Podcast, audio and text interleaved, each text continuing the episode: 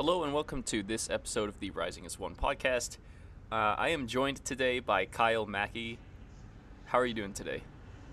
I'm good. You know, it's we talked about it off air. It's been a little while since since I've been able to make it on the pod. Just been you know been crazy, hectic few weeks, but um you know, great to be back and great to be able to uh, celebrate a win today. Yeah, I, am referring to him as the Didier Drogba of our podcast from now on, since he show up hey, when you want. I, will, gladly take that role and that you know likening because to be a to be compared to the greatest you know striker in our history and arguably in Europe in his heyday, uh, you know, there's no better comparison. Although I will say I don't have as nice of a touch as uh, as Didier. I don't know if you're that clutch either, but no, thus far I have not been, but we'll see. Season's still young. um, also, yes, there is background noise. This is a throwback episode since I will be moving to a new place soon. Just wanted to give one last uh, outdoor patio episode um, by the light rail, by the street, just for all the haters out there. We're not going to talk about audio levels all show like a certain other show that rhymes with Arizona Pocker blows, but just letting you guys know right now. Um, that's what's going on. Um, and before we get right into it, we'd like to thank our sponsor, the uh, Arizona Sports Complex. They have indoor soccer leagues for people of all ages. They also have other leagues. I think uh, they do lacrosse in there. So go up there. It's right by the 17 and the 101. Tell them the Rising as One podcast sent you, and they can hook it up with a discount on annual membership. All right. Um, so let's talk about the match itself. Uh, this was our first win of the season, 2 0 in El Paso. Um, what were your thoughts on the starting 11, Kyle? Um, I mean, I, really no surprises for me in the starting eleven. Um, after his performance last week and keeping the clean sheet, I expected to see Lubin back in net, and he was. But no, I mean, a very very strong starting eleven. I think the only player that, you know, uh, many people will argue should be starting is Jason Johnson right now. But I mean, to do that, he would have to take place of a Junior Flemmings who's just on fire. So, um, the, really the only player who I would have liked to see the start, but considering the circumstances and Fleming's form, to have Johnson come in off the bench is uh, is still a great asset. So, really strong eleven. Uh, you know, I kind of had the feeling after seeing this starting eleven that we could easily go out there and get three points. So, uh, it was very conf- very confirming for me to be able to uh, to see those guys on the team sheet. Yeah, and I think something that we're seeing is uh, that Kevon Lambert, Collin Fernandez pairing in the defensive midfield, and then Cochran and Farrell as the center backs. Uh, those two sets of guys have really strengthened the defense um, in the last couple weeks. You know, all those guys were in against Fresno last week they stick with that Cochran Farrell center back pairing. Um, and once again, it performs well. And then, yeah, there's the Johnson Flemmings debate, but I mean, can you really go wrong when Flemmings gets the start and scores? So, um, all around a good starting 11 and a good performance. Absolutely, and, and I love that you bring up the Cochran Farrell and the Lambert Fernandez pairings in our in our midfield and you know center line, back line. Um, for me, I mean, I think these guys have really been what has locked down our defense. You touched on it since you know they've been playing together as a unit in the back. We've let up zero goals in two matches. So to be able to have that when we were letting in goals, you know, like crazy to start the season, I think that's huge. I think it also helps Zach Lubin a lot to be able to have guys, you know, that he's familiar with now, especially in Lambert and Fernandez, who he played with last year, and you know Farrell in the back line as well. I think that having all those guys there, um, it, it's just created, you know, that bit of chemistry that we really needed and in a system where we're playing, you know, kind of wider and more out of position than typically we were last year, I think that's been key. Yeah, I don't think it was our day one identity, but it looks like we're starting to get a nucleus in that starting 11. A couple guys are interchangeable. Um, Doumbouya and Aguinaga return to the starting 11. And I think both them had encouraging nights last night. Um, you know, more solid defensively, and I think having a Cochran Farrell center back pairing helps with that. Um, but enough about the starting lineup. Let's get to the match itself.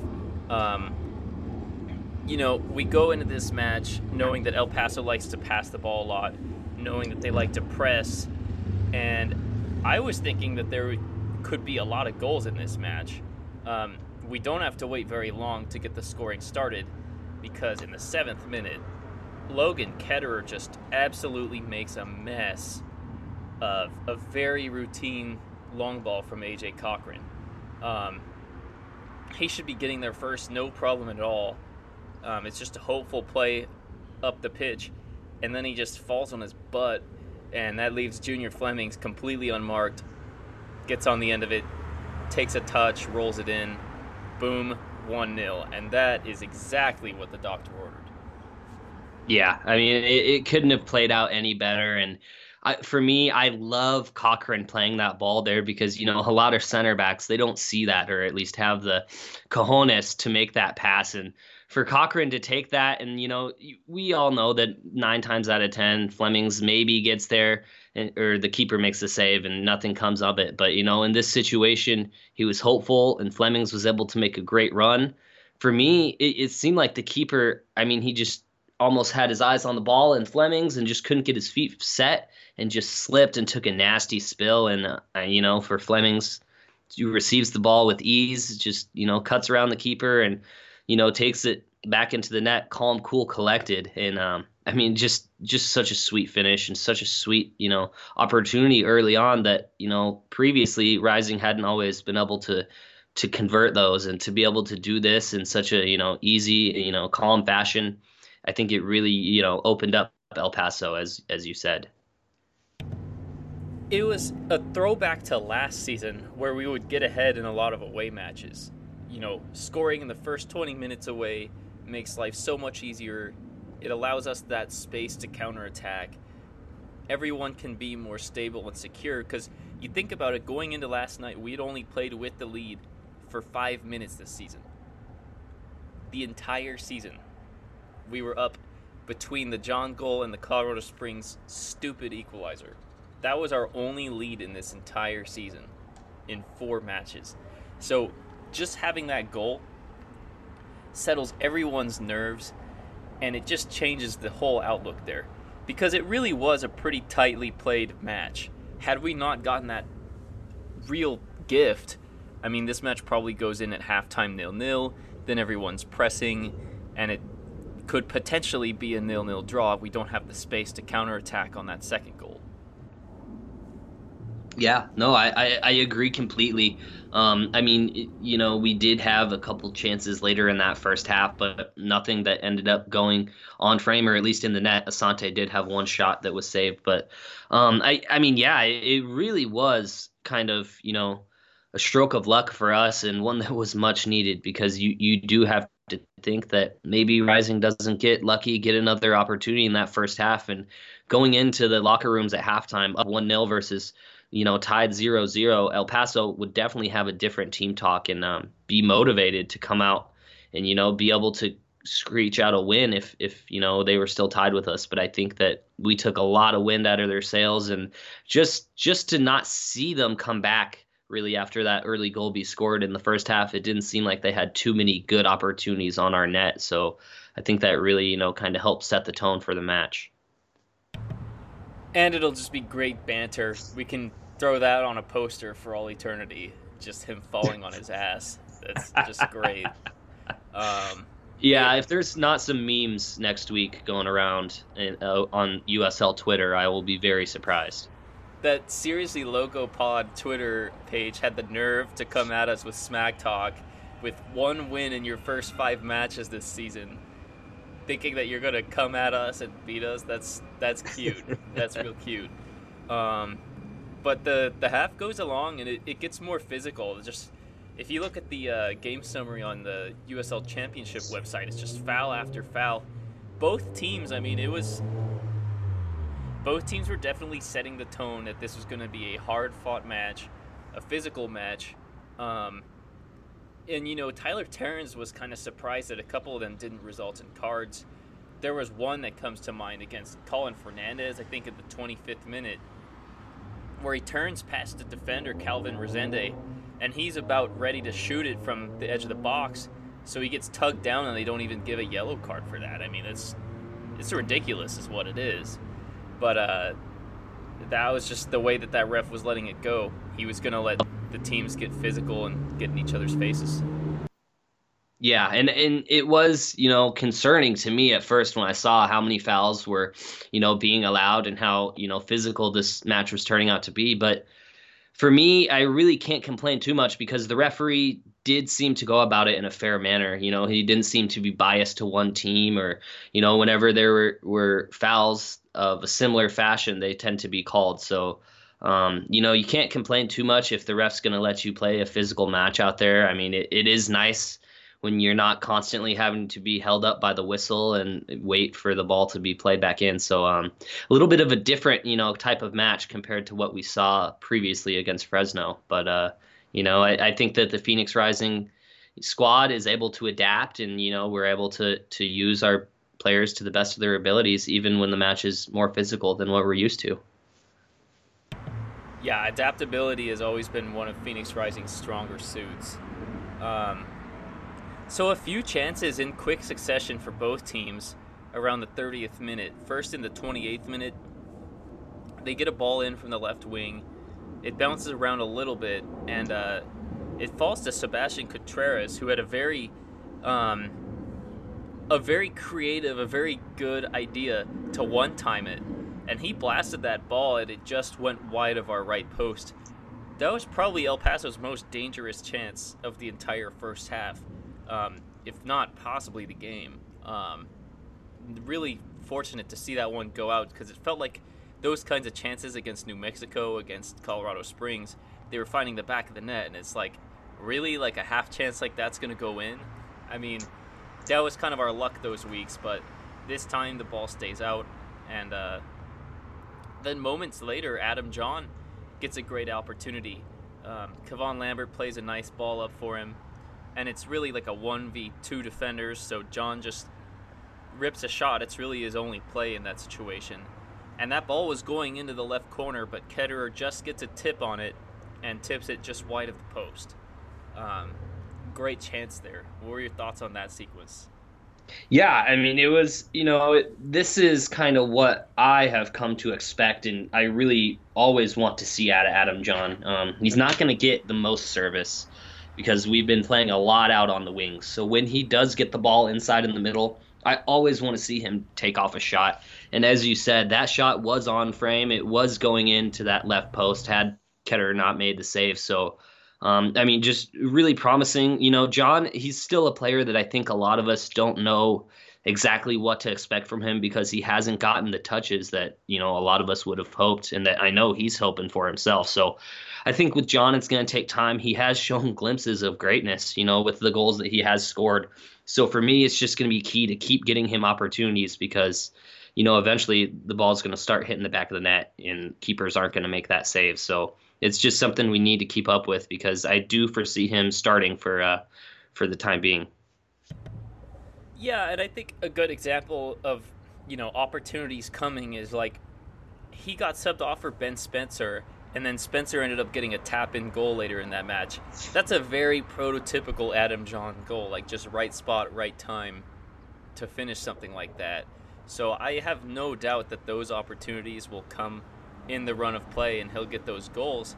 And you might even see him, when we win penalty kicks in the future, take those, since he did have a pretty big MLS playoff penalty kick. And uh, now that Asante is not the hot man on those PKs maybe he'll get some chances to pad that goal scoring tally. Yeah, and, and that would be nice to see.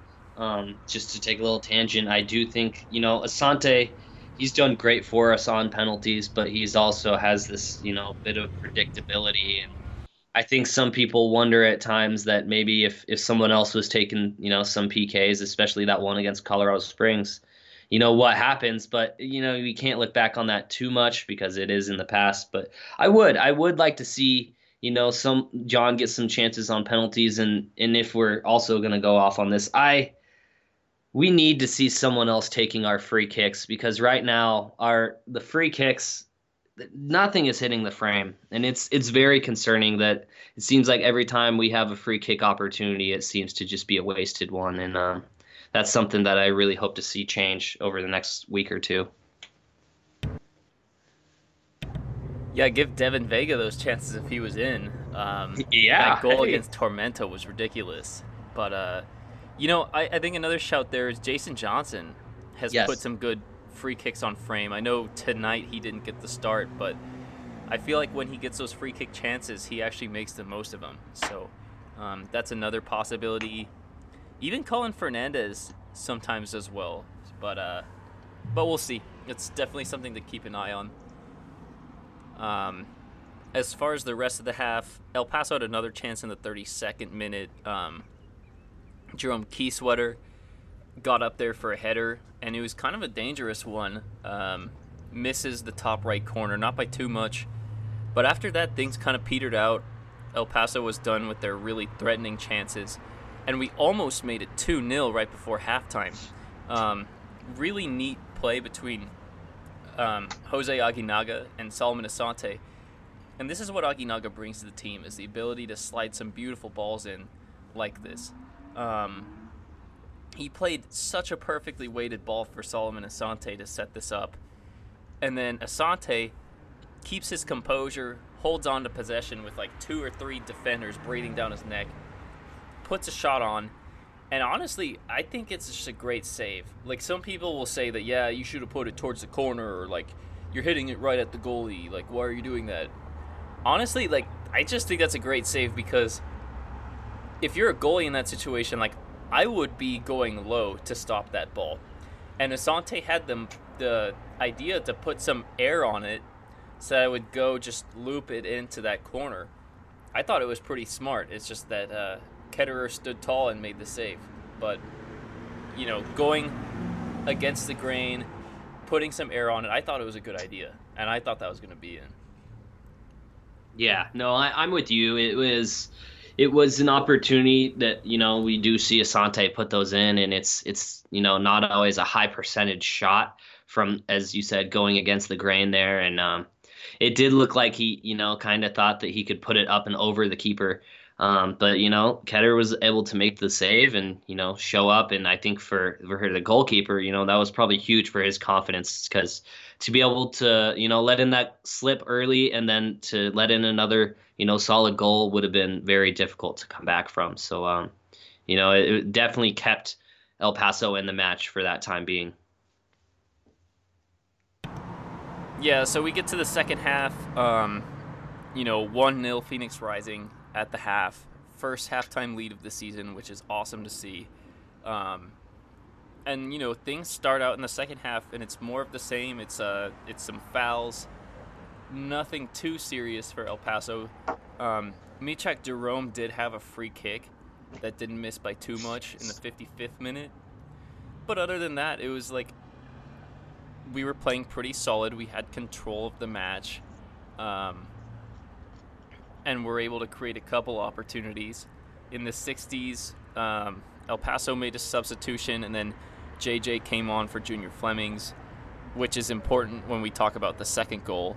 Um, and then moments later, Ben Spencer comes on for Adam Jahn, which also super important for the second goal. Um, you know, uh, Jerome had another free kick that he tried to put in. Um, but again, these shots for El Paso were not really testing Zach Lubin. They only had one shot on target in the entire match. Um, and it was just very composed by us. Like, yeah, we didn't have a lot of possession, but El Paso wasn't creating massive opportunities. No, no, they, they didn't. And and that's I think that is what it really came down to was that you know Phoenix was was able to get that early read early lead and then ride out through the rest of the match and ride out you know any of El Paso's you know chances to to get into our third or into our defensive third. And it really yeah did not seem like they had too many good opportunities to even put the ball on net. And they did have that you know the free kick and ended up having one shot on goal throughout the night. But other than that yeah I mean it, it's got to be disappointing for them to to go out in a match and you know be down early and then not be able to try not be able to get anything out of it basically offensively not be able to push and threaten on the opposing net you know it's got to be frustrating Yeah, just a lot of like, you know, passing in the back, passing in the midfield, but not not the kind of threatening possession. Um, and that helps us because in the 77th minute, uh, we win a ball in the midfield, and then our substitute, um, you know, first Kevon Lambert does well to win the ball back, but then Jason Johnson plays a great ball for Solomon in space on the right wing, and that allows Asante to have that space to kind of scan the field before he gets to that ball. And then he decides, hey, there's going to be someone making a run in the middle.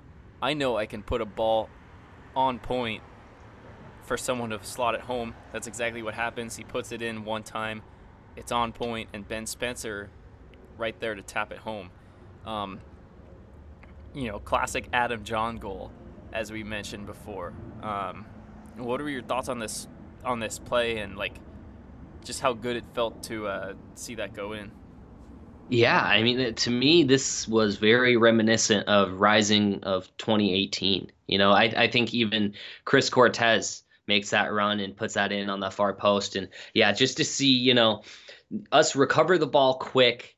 And then um, w- one play, you know, just to go back to it there that I love is Aguinaga co- collects the ball, turns quick, and plays it out to Asante, who's out on the wing making his run, and you know allows Asante to get that space and then gets it back to Johnson. Johnson plays it out wide for Asante. And it, just the, the interplay between these players and the comfortability to make those passes and make the runs is the biggest thing because, you know, you can you can make the pass, but to continue with your run after the pass and to keep up with the play and to keep it going, um, that's just so huge. And we all know Asante's knack to just, you know, get out, get near the end line and whip a ball in across the goal and he did just that again. And Spencer, you know, he's been doing his homework. He's definitely seen this play out in in training. And you know, it wasn't Adam Jahn, but Ben Spencer made it look like Adam Jahn because, as you said, just cleaned up the garbage, put that right in the back of the net, and you know. That right there, I think, secured our win. Going up 2 0, you could just see, you know, the dejection in all the El Paso fans that at that point they just seemed like they were just done. They just knew, okay, this is it. It's over. We're not we're not getting anything out of this match now. And, you know, the rising players took a little bit of time to get back up to the half line and to get the ball started. And I liked that we took that moment and celebrated our hard work. And, you know, they were able to, to uh, you know, be rewarded for it at the end of the match. Absolutely. Um, after that goal, there's not too much to talk about. Um, one thing is that you were hoping that Vega would come on late instead it's James Musa that comes on for Collin Fernandez in that 88th minute. Um, you know, El Paso had a couple half chances in stoppage time. Uh, Kiesewetter was able to get a header again, but it missed, um, and that's that's really all she wrote. You know, not too much, just kind of committing a few fouls, seeing off the win, that kind of thing. And uh, you know, what are your thoughts on the match itself? Just getting those big three points and just a professional match too. Like from start to finish, we just controlled it. Yeah, no, you you, you kind of stole the words out of my mouth there. Very professional, very you know, very just just rising. I mean, this was a match that we knew we had to go out there and get the win. We knew what this opponent was going to try to do. As we talked about, they only have you know this was their fifth match in franchise history, so they're still a very young club. Um, they have shown some glimpses throughout this season. You know, they got a win against Orange County the week prior. So so to go up against a team who's coming off a win, you know they're going to have some confidence, but just very professional. We never seem to to push the match too much to where we were, you know, trying to to make goals happen that weren't just there. We just took took the match as it came to us, got that early lead, and just held on. And that's the biggest thing I think is, you know, we're still playing you know, a bit of defense first. We're not trying to concede these goals, but we're also pushing forward and getting the shots on goal and getting the opportunities. And, you know, last night the keeper made one big mistake and, you know, he was punished and it couldn't have came at a better time. And I really, you know, I agree with you completely. These early goals are going to be, you know, so key to us getting three points on the road this season because when we can go in somewhere and, you know, quiet the home crowd early on, take them out of it and just play from play from the advantage perspective, there's no better way because when you're not down and not having to work as hard as you can just to get on level terms, you know, it takes a lot out of you, and to be able to have the reserves and to go out and play another great 45 in that second half, I think it was, you know, just a, a great rising match and a template for what we need to do for the rest of the season. Somewhere Patrice Carteron was watching that match and beaming with yeah. uh, with satisfaction. That was a Absolutely. Patrice masterclass and, and that's kind of what I was thinking was eh, I mean we just like you said we gave up one shot we just limited their opportunities gave them nothing on their attacking end so I mean yeah I mean we really did just lock it down and I know we talked all off season and Rick Schantz has talked about it we're going to be this attacking exciting club and you know last night there were definitely moments of that but you know when you look at the stats that we only had I think it was 38% of the possession we definitely played a more Carteron style last night, but we saw it. It gets the results when they ultimately matter, and you know, it's when it you're five games winless. That's really what we needed. So, uh, huge win last night, and let's just keep it going. Yeah, I just want to run through some stats from this one really quick. Um, you know, they have 10 shots, but only one on target. We have five of our 12 shots on target. Um, they have way more possession. It's 62 and a half to 37 and a half. You know, they have 575 passes completed for 88% passing accuracy. That's really impressive. Um, but we did fine too. We were 365 completed and 75%. That's that's totally respectable. That's like there were matches we would pull out a year or two ago where our passing accuracy wasn't even 70%. That was concerning. But this, that's not so bad. Like you can live with that. Um, two yellow cards towards the end for us. Um, you know they should have had at least one, but whatever. Um, and really, that's that's all there is to say about it. Um, doesn't matter. The stat that matters is two 0 We win, and uh, now we're looking forward to two extremely winnable matches this week where we can start moving up that table quick. Yeah, absolutely, absolutely, and that's that needs to be you know the mindset right now is we got the monkey off our back, we got that first win behind us. Now it, it's time to go out and to continue getting three points and to get on a win streak because, as you said, you know a lot of the other teams around us, you know, are you know rivals in the Western Conference. You know they've been getting the wins too. They've been getting points and we need to to get back on track. And this was the match to do it. And as you said, we got four easily winnable matches coming up this week that uh, we should hopefully get six more points from.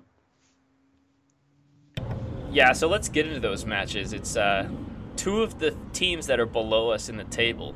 Um, on Wednesday, we play at Austin Bold, where they uh, they have a ridiculous bring an animal to the pitch and uh, a farm animal to pitch, and you get free admission. And then they have a uh, hundred cowbells to the first fans that show up. I mean, this you can't even write this stuff. The memes write themselves with this giveaway. This is crazy.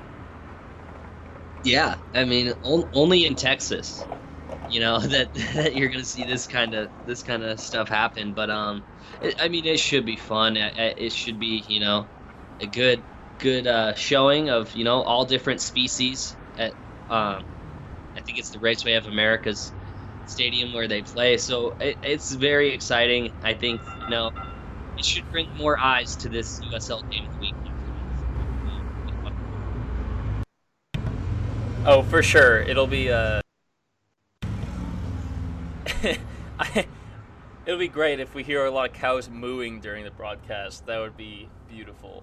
Um, but I mean, the team themselves, it's just really, really devoid of attacking talent. I mean, we catch a big break because Kleber is the guy that scored both their goals. He is suspended for our match because of a dirty challenge in his last uh, match, that loss in Sacramento for Austin Bold. Um, so no one in their starting 11 on Wednesday has scored for Austin this season and they've played five matches, I believe. Um, I take that back. They've played four matches. Uh, they are a tough team to break down, though.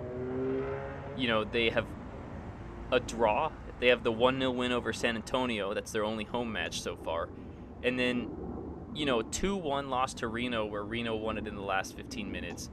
A 1 0 loss at Sacramento, where the only goal in that match was an own goal. Um, so they're a really tricky team. We shouldn't go into this match expecting a win. I see them as like an RGV kind of opponent where, yeah, they can. I mean, on paper, it's a very beatable team. It's a team you should win against. But they're going to play you tough. And if you don't take care of business, if you lapse, it's a game where you can definitely lose 1 0, as San Antonio showed. Yeah, yeah, no, I think I think they're definitely going to be a, a very difficult opponent to break down, as we talked about. You know, goals are going to be hard to come by, and you know, in their their I believe it'll be their second home match. Um, they'll definitely be you know pushing to go out there and to get a result because they're going to be you know in front of their new stadium and their home crowd, and they'll want to you know get back on winning ways and um it's it's going to be a very interesting match. I mean, we said it earlier, but the key for me in this match is going to be an early goal for us. I mean, to if we can go out there and get one in the first 15 minutes, I think that really sets up great for us because then we can, you know, sit back as as we did last night and you know not you know get exposed at the back and you know not give Austin the opportunity to hurt us and hopefully we can you know grind out a tough game. But uh it's gonna be it's gonna be very interesting to see who's able to to, to put the ball in the back of the net come Wednesday. There's gonna be a lot of pressure on Isaac Promise for Austin Bold. Um, Nigerian attacker. Most of it, ex- sorry about that motorcycle there. Um, most of his experience comes from uh, playing in Saudi Arabia. Um, this is his first season in USL and he's going to be the guy with a lot of eyeballs on him now that Kleber's out. And they really just they have a very diverse lineup. They don't have a lot of guys with a ton of USL experience. One guy that is a household name is their keeper Diego Restrepo, and uh, you know Sacramento fans were saying that he was really showing up big in that match last week where they did only lose one 0 So something to keep an eye on. I mean, we know Restrepo. He was on San Antonio the last couple seasons, and you know 2017 USL goalie of the year. Um, we're definitely going to want multiple opportunities on target because you have to expect him to save at least a couple. Yeah, absolutely, and and I think the biggest key um, here is you know Restrepo might make that first save, but it's going to be the second, third saves that you know with that smaller frame he's going to have the trouble getting his body to and in front of. So we're just going to have to you know pounce on the net, keep guys you know in good positions, and hopefully you know if we don't get a ball on the first shot, collect the ball and get it on that second because yeah he's he's a very very respected goalkeeper in the USL and you know for good reason. Yeah, I just think this is a match that maybe earlier in the season maybe earlier in the season we get frustrated and it's a nil-nil, but I think now that we got the monkey off our back, now that we have solid defense, I think we'll have a professional effort regardless of the lineup in this matchup. Um, and we'll be able to pull out like a 1 0, take advantage of a mistake, and just lock it down. I mean, this Austin Bold team just cannot score for their lives. I mean, two goals in four matches is pathetic. And the guy that scored both those goals is out. So, you know, if we're if we're conceding anything in this match, that's a problem. And you know, it could be a nil-nil, but I think we're going to get the 1-0.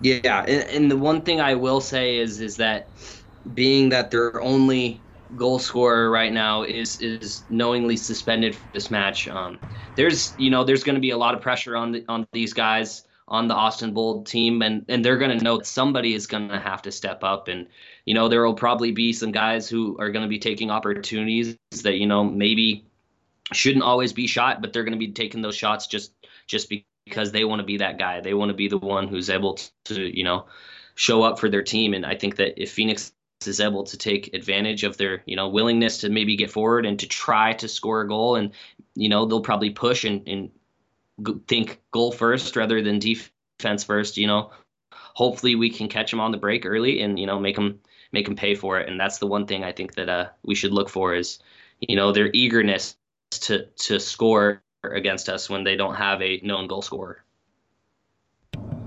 Right. Uh, moving on to our home match on Saturday, April 20th, we have a great, great opportunity to pick up three points against Tacoma Defiance slash Sounders 2. Um, this is a team that, yes, they have six points on the season, but their goal difference is the worst in USL. It's minus 15. And if you don't even count that 2 1 win over Sac Republic, um, where they basically were starting an MLS reserve side, they have two goals for and 18 against in six other matches this season. So this team is a train wreck. This is a team we should be beating by at anything less than two goals would be a major red flag. Like, what is going on here? You don't expect Sounders to have a lot of MLS guys for this match because it's an away match. It's not a particularly close away match, and I'm fairly certain that the Sounders' first team has a match this weekend. So, you know, barring the USL loan monster coming down and just messing with us, this should be a, a game we just smash them. This should be like the kind of exciting, attacking Jogo Bonito style that like Rick Schantz talks about.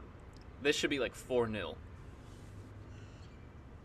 It, it really should. Um, when you just look at the opponent itself, and you know, yeah, their previous results and and the players on the pitch, um, and and we've all heard about it. And yeah, I mean, if you're a Rising fan, you'll be hoping not to see any of those Sounders first team players make the flight down here to Phoenix. And if that is the case, I'm with you, Dom. I mean, this this should be a ass whooping, you know, of of the Defiance, and um, I think it's one that's really needed for the Rising. You know, if if it plays out as we've you know predicted, and Austin is a tight game that we are able to you know squeeze out a victory, and, and we're able to come home and you know put a put a big win on Tacoma. I think that'll you know just be a great atmosphere at home. And it's it's going to be huge leading up to the match the week following, which I believe is Sacramento in Sacramento, correct? That sounds right. I'm uh, going to confirm that right now. Yes. Okay. We actually, uh, yeah, in Sacramento on April 27th.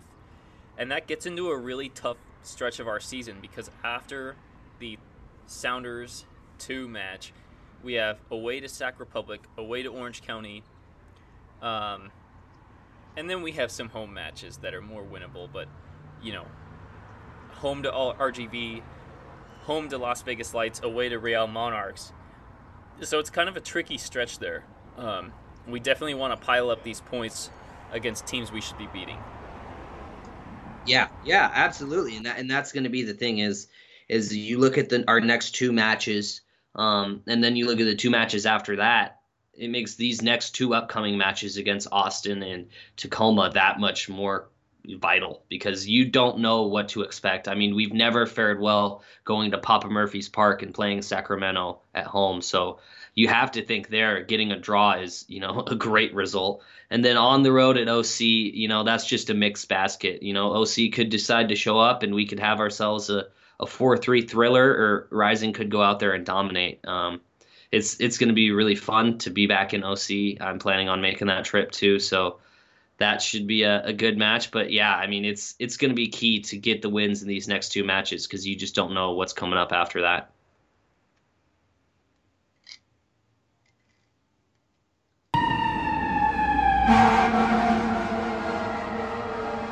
Is uh, talking about how lit that Orange County match is going to be. We got the Yeah, sirens right? and everything. You like that sound effect there? Yeah, that's beautiful. Um, this is a this is a big stretch of matches coming up, uh, following these two. So let's get those two points, get those two victories, rack the points up, get to 13 points on the table, and uh, and then go into Sacramento with confidence and see what happens at that point. Um, another Arizona team played last night. FC Tucson had its first ever home match um, against Toronto 2, and this match finished 1 1. Um, so that's their third match of the season in USL League One. Um, it puts them on four points in the season from three matches played. did you get to see any of this match?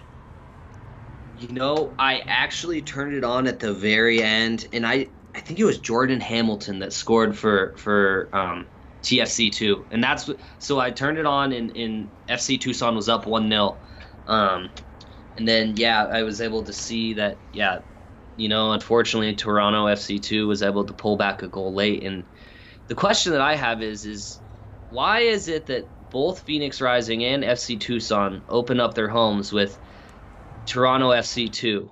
I, what is that? Is that just some kind of coincidence, or what? What is it that we, uh, you know, we like having them for our first date? It seems like, but uh, no, I mean, it is a better result than what Rising got, you know, back in our home opener back in 2017. But um, you know, it's got to be disappointing to you know be leading late and to give up a goal, but they still earned a point. And like we talked about, they have four points through their first three matches, which is uh you know a great achievement. And I think it's, it's something that hopefully they can keep going because it's fun having a little brother to be able to root for. Yeah, and you know Toronto too is actually doing okay. They have a win and a draw this season, so it's not like a slouch kind of opponent um, like they were in USL the last couple of years. I mean, this yeah. is a team at that level they can actually play, they can actually get pretty good results, and uh, yeah, so hats off to them. Um, but you know, it's going to be a long season, and I'm really curious to see the attendance number from that match. I'm trying to find that right now. Um, uh, I think I heard it was like I want to say 1,616 or something like that. I know it was around 1,600 people. Okay. Pretty good for them. Pretty good for them. I know uh, yeah. Tucson Pricks have, uh, that's the supporters group down there, and uh, they've they've been like really supportive of soccer down there, even at the PDL level for a long time. So it's nice to see them get a professional team, and hopefully they can pick it up a little bit, get into that top four, get into the USL League One playoffs. But um, I'm sure we'll be talking about more of their matches this season. It'll be fun. Yeah, absolutely. And, you know, it was the one thing that I was, you know, seeing Devin Vega on our bench. It was kind of disappointing because I expected him to be starting that match for, for FC Tucson last night. But um, I mean, either way, I think it's it's it's going to be so much fun being able to have another team that we can see. You know, some of our reserve guys get loaned down to and get minutes for. So yeah, hopefully they're able to you know stay in the top of the table and make playoffs this year. That'd be really exciting. For sure, for sure. Um, so that's enough FC Tucson for now. By the way, just a shout out if you want to know what's going on with FC Tucson, two great people to give a follow are Mark Murray he is part of the USL League One Fun podcast, which you can find on all the same platforms you find us on. Um, you know, Google Play, even Spotify now, Stitcher, all those good places. Um, he's an awesome follow. And Steven Hernandez, who lives down in Tucson, he's the unofficial, kind of official Firebird soccer beat reporter for FC Tucson. So he covers them a lot. So if you're interested in following FC Tucson, they can give you a lot more information than we can. Um, but just got to give those shout outs to the people that deserve it. Yeah, yeah, absolutely, and it, it's so great to see you know the culture and and people following both these teams and the Firebird rising. You know, being able to see all of us you know grow and and come together and be able to support both these clubs that are you know all a part of the Phoenix Rising brand. It's it's just it's so cool and to see this culture, you know, come in such a quick fashion. You know, you think about four or five years ago where we were and and to be where we are now. It's just it's day and night, and it's it's something that you know as a fan you have to cherish. Soccer is growing in this state, and it's really cool to be a part of it and see it. And you know, if you want to keep seeing it grow, support that team be a part of the growth. You know, it happens from the grassroots up. I mean, a couple, three years ago, this club was getting about 1600 a match, and now look at us. So, you know, if FC Tucson does what they're capable of, I have no doubts that their attendance is going to continue to grow, that they are uh, going to put some great results on the pitch, and uh, that's that's just cool to see. So um, we'll move to results around the USL at this point. We don't really care about the least the Eastern Conference that much. Um, so we want to focus on the West. Um, and there were some results worth talking about. Um, why don't we just start it off with the the biggest scoreline of the night? Las Vegas five, Austin or no, not Austin. Las Vegas five, Tacoma zero. What were your thoughts when you saw that? Uh, I mean, it, it just as you said, it makes that uh, match coming up against Tacoma that much more winnable. I mean, it, it, it makes it seem as if, you know, if the lights can do that, um, Rising should be able to put 10 up. I mean, it, it really is. It's an eye opener because you know Las Vegas they they've definitely taken some steps forward this season, but I think nobody saw you know this result coming up when they saw it you know on on the docket last week, and um, it, I mean, it's just a huge win, but it's also, you know, Tacoma is definitely going to come into the next match wanting to tighten things up after conceding five goals. So it, it could be a double edged sword in that they're not willing to give Rising any space. But um, I mean, it's it should also show that they're not much of a threat at all. So uh, yeah, I mean, just very very uh, disappointing if you're a Tacoma fan. Yeah, Irvin Parra with a hat trick for the lights there. I mean, maybe they should do more foam parties because they got the goals going on right there. Um, maybe they'll start doing foam parties every weekend. Who knows what Vegas will come up with? But um, that's a big result. Fresno continues Tulsa's slide. They win 3 1 in that match. Um, and so Tulsa now falling off the top of the Western Conference. Fresno now looking like a contender. Um, this is an interesting result. Uh, Jemal Johnson with two goals in this match. And then it was tied 1 1 at halftime, and Fresno just pulls away in the second half. They're looking pretty cagey this year. Um, maybe we were a little bit short on them in our preseason standings because they are showing me a lot. I did not expect Fresno to come out the gates like this and be able to score the way they have. Yeah, yeah, they they have, and I think I think last year um, they were just a very unlucky team. I don't remember how many draws, but I have to say they had at least like eight or nine draws last year, maybe even more than that. And to me, that shows that there's a lot of matches that they were there, they just weren't able to get the three points. And yeah, it seems like this year, you know, they're going out and getting the goals and getting the three points. They were always a tough team defensively to break down last year, and after our stalemate against them, I'd say you know that's still the case. So if if they're going to be scoring goals and tough to beat at the back, um, they're definitely going to be a contender for you know the playoffs this season. And yeah, they might be one of those surprise teams that not many people were high on, but we're also aware, you know, of the quality that Frank Yallop's put together there in Fresno. Yeah, I know they didn't start the offseason off with a lot of big signings, but they kept a lot of the guys from last year, and sometimes it takes an extra year for things to start clicking, and that's what's going on right now. Other matches around the West, Reno gets back on track with a 2 0 win in Colorado Springs. Colorado Springs just has not had much of a home field advantage this year. Um, other than the one win where their substitute came on with a banger right at the end against Sacramento. That's now two straight losses for them. They haven't done anything since that 2 2 draw against us, so I'm pretty salty about that. That should have been a win. It still still grinds my gears. We should be on nine points right now. Um, but good result for Reno that puts them in the hunt. Um, New Mexico absolutely destroys Real Monarchs 5 1. And Monarchs was up first in this match. Then what happens is the Santi Moar show. The guy who gets USL Player of the Month in March scores a hat trick in 16 minutes.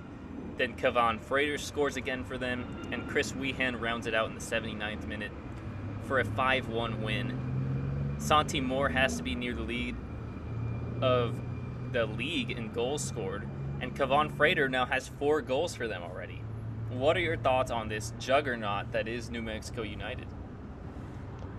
I mean, just that. It seems you know they're they're the Reno of you know 2019. It seems like coming into the league and and taking it by storm. Um, my one you know you know bit of concern for them is it seems like a lot is going through both Kevaughn Frater and Santi Moar for them. So if, if those you know pl- two players end up you know on the bench or on the injury table, that you know they're gonna have to find you know goals from elsewhere. But I mean, for right now, I mean they're killing it, and it's I'm I'm just glad that we played them when we did, and that we were able to get one point out of it because that result doesn't look as bad as it did um, back on March 16th. No, it does not. Um, it, it's starting to look like we'll both be top four potentially. Um, oh yeah. You know, other there were three other matches in the West, and all of them are interesting. I think the least interesting is San Antonio beating Los Dos 2 0. Los Dos has been a pretty feisty team at home this season. They're on nine points. For whatever reason, it looks like they actually are playing pretty respectably this year, but it hasn't showed up on the road as much. And uh, San Antonio gets the 2 0 win. Um, Jamison, the fourth, on loan from LA Galaxy, scores against their B club. And then Ever Guzman gets a goal, makes it 2 0. Pretty straightforward win for San Antonio, keeps them in the hunt. Um, OKC Energy has been really disappointing me the last couple weeks, and it continues. They lose to RGV. RGV picks up its first win of the season. Um, this is a pretty inexcusable loss if you're OKC.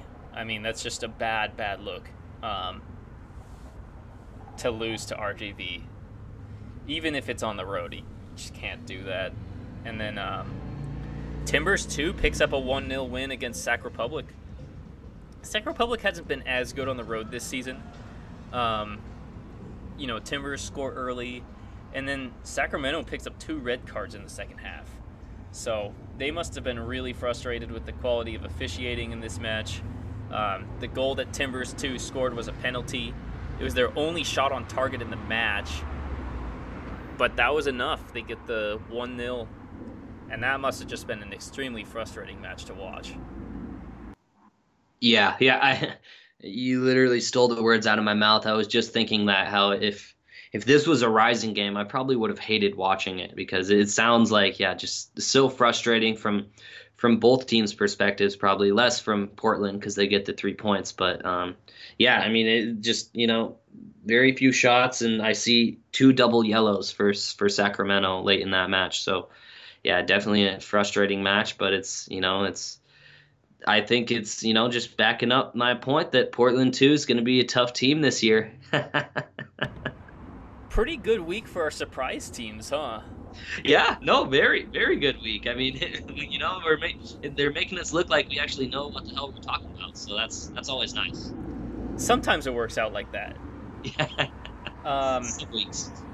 So we'll just run down the Western Conference standings really quick. Um, it's Timbers two and New Mexico at the top, both with 13 points.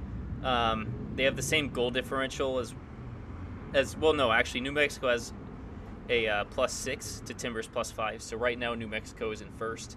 Um, then Sacramento and Tulsa are tied at third and fourth. And Sacramento is in third by nature of that goal differential. Then you have a large tie, a three way tie for fifth, with Los Dos, Fresno, and Reno all on nine points. I'd say that Fresno and Reno are the more legit teams of that bunch. Um, but Fresno, I mean, they haven't lost yet, so that's pretty impressive. Then you have Orange County and Real Monarchs tied for eighth place. They have the exact same 2 2 and 2 record with six matches played, same goal difference. Orange County has more scored.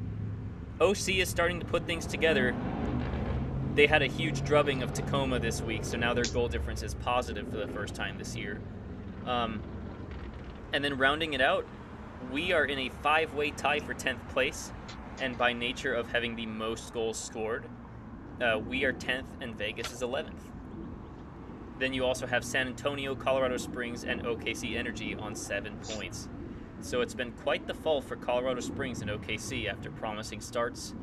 Um, then rounding it out, Sounders FC at six, El Paso and RGV at five, and Austin Bold in last place on just four points. Any thoughts there?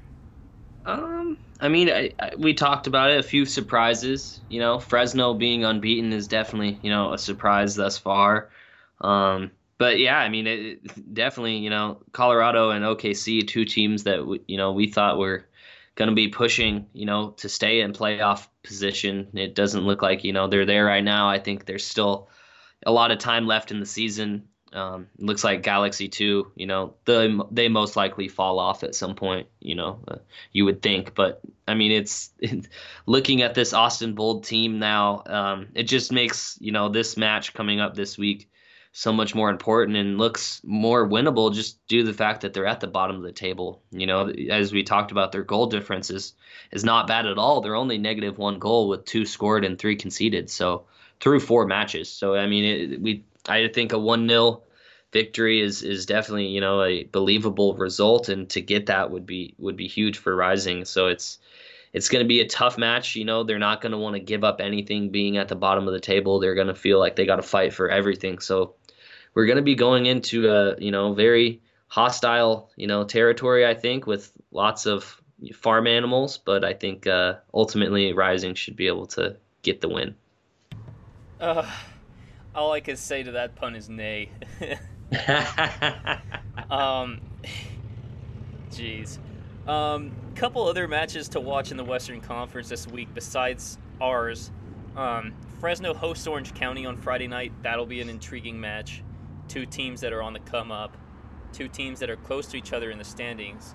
Um, that'll be in Fresno. That'll be an interesting one. And then I have my eyes on Reno hosting New Mexico United too. That should be a very fun match. New Mexico has had a largely home heavy start to the season.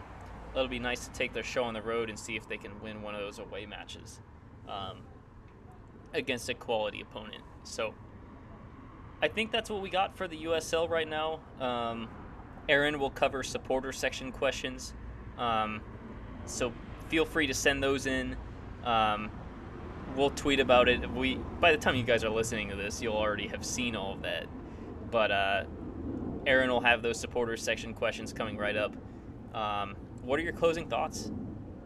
I mean, it it took took a long time to get here, but we finally got the first three points of the season, and uh, they taste so sweet. But I'm ready for you know oodles and oodles more. I think that this was you know just the beginning. Um, it definitely was a professional game, like we talked about. It was very reminiscent of Rising of Old, and and that's the thing that uh, I think this this next match that maybe we see more of the same, just due to the fact that we're on the road and we're maybe more comfortable playing that style. But you know, I think that come Saturday night against Tacoma, uh, Rick Schantz is going to want to play that high flying, exciting style of football, and uh, that's what we'll hopefully get to see. So hopefully we have you know a little bit of this and a little bit of that with these matches this week. You know, one for for each kind of footballer, and um, I, I mean it's just I'm so pumped right now. I'm so glad that after getting that win last night that we have two more matches to look forward to this week because it's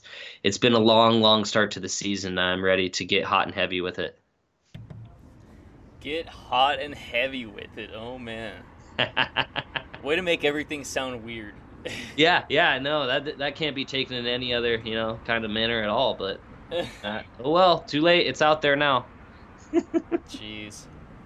Okay. Um, yeah, it's just it's great to see, especially because El Paso thinks they're on their level, which is, come on, that's cute, but it was just nice to have a real like a reality check, show them what's really going on. I think they're a team with promise. I think they'll still be in the playoff hunt, and I think they might warm up as the season goes on. But come on, this was this was long overdue. You know, we should have already had a win over Colorado Springs. That was a ridiculous draw. Um, it just feels good to actually get that win, to have that kind of validation, um, you know, actually on the table. And, you know, we are technically in the playoffs, baby. So what, what more can you want? I mean, we don't want the 10th seed, but hey, it's better than nothing, right? And uh, yeah, this should be a fun week. I'm expecting six points. Rocket up those standings before we get to those two very tough away matches. So I also got uh, engaged last weekend. That's why there was no episode. So um, yeah, it's pretty cool. But back at it now. Nothing gets in the way of a good podcast. So thank you guys for listening. Yeah, no, and, and congratulations again, Dominic. I mean, we're we're not going to record a podcast only if it you know something big has happened, and clearly Dominic had a huge weekend last weekend. So, uh, you know, it, after a win like we had last night in the first one of the season, it had to be a good pod, and uh, I'm just thankful to be here. Thank you for everyone that listens, and you know, let's let's get to it this week. It's going to be a tough week for some of us at work, but uh, we got some midweek happiness to look forward to. So that's all you can ask. And it's kind of nice to, uh, you know, you hate to miss any matches, but at least it was a nil-nil against Fresno. You know, it wasn't the worst one. Like in 2017, I missed the uh, the OKC dramatic game winner, and that sucked. Um, so kind of nice to not have to miss a match like that, selfishly. Yeah, no, I mean at least at least there wasn't much to talk about, you know. we can we can at least say that that uh that Fresno match could have been summed up pretty quickly. So I think uh, no one was too hurt by that. Right. So I think that'll do that do it for this week. Um, other than Aaron with his supporter section questions coming up, um, but that'll do it for Kyle and I. We will be back next Sunday. Hopefully, we'll be talking about six more points and two great victories. So, until then, take care and go rising. Go rising.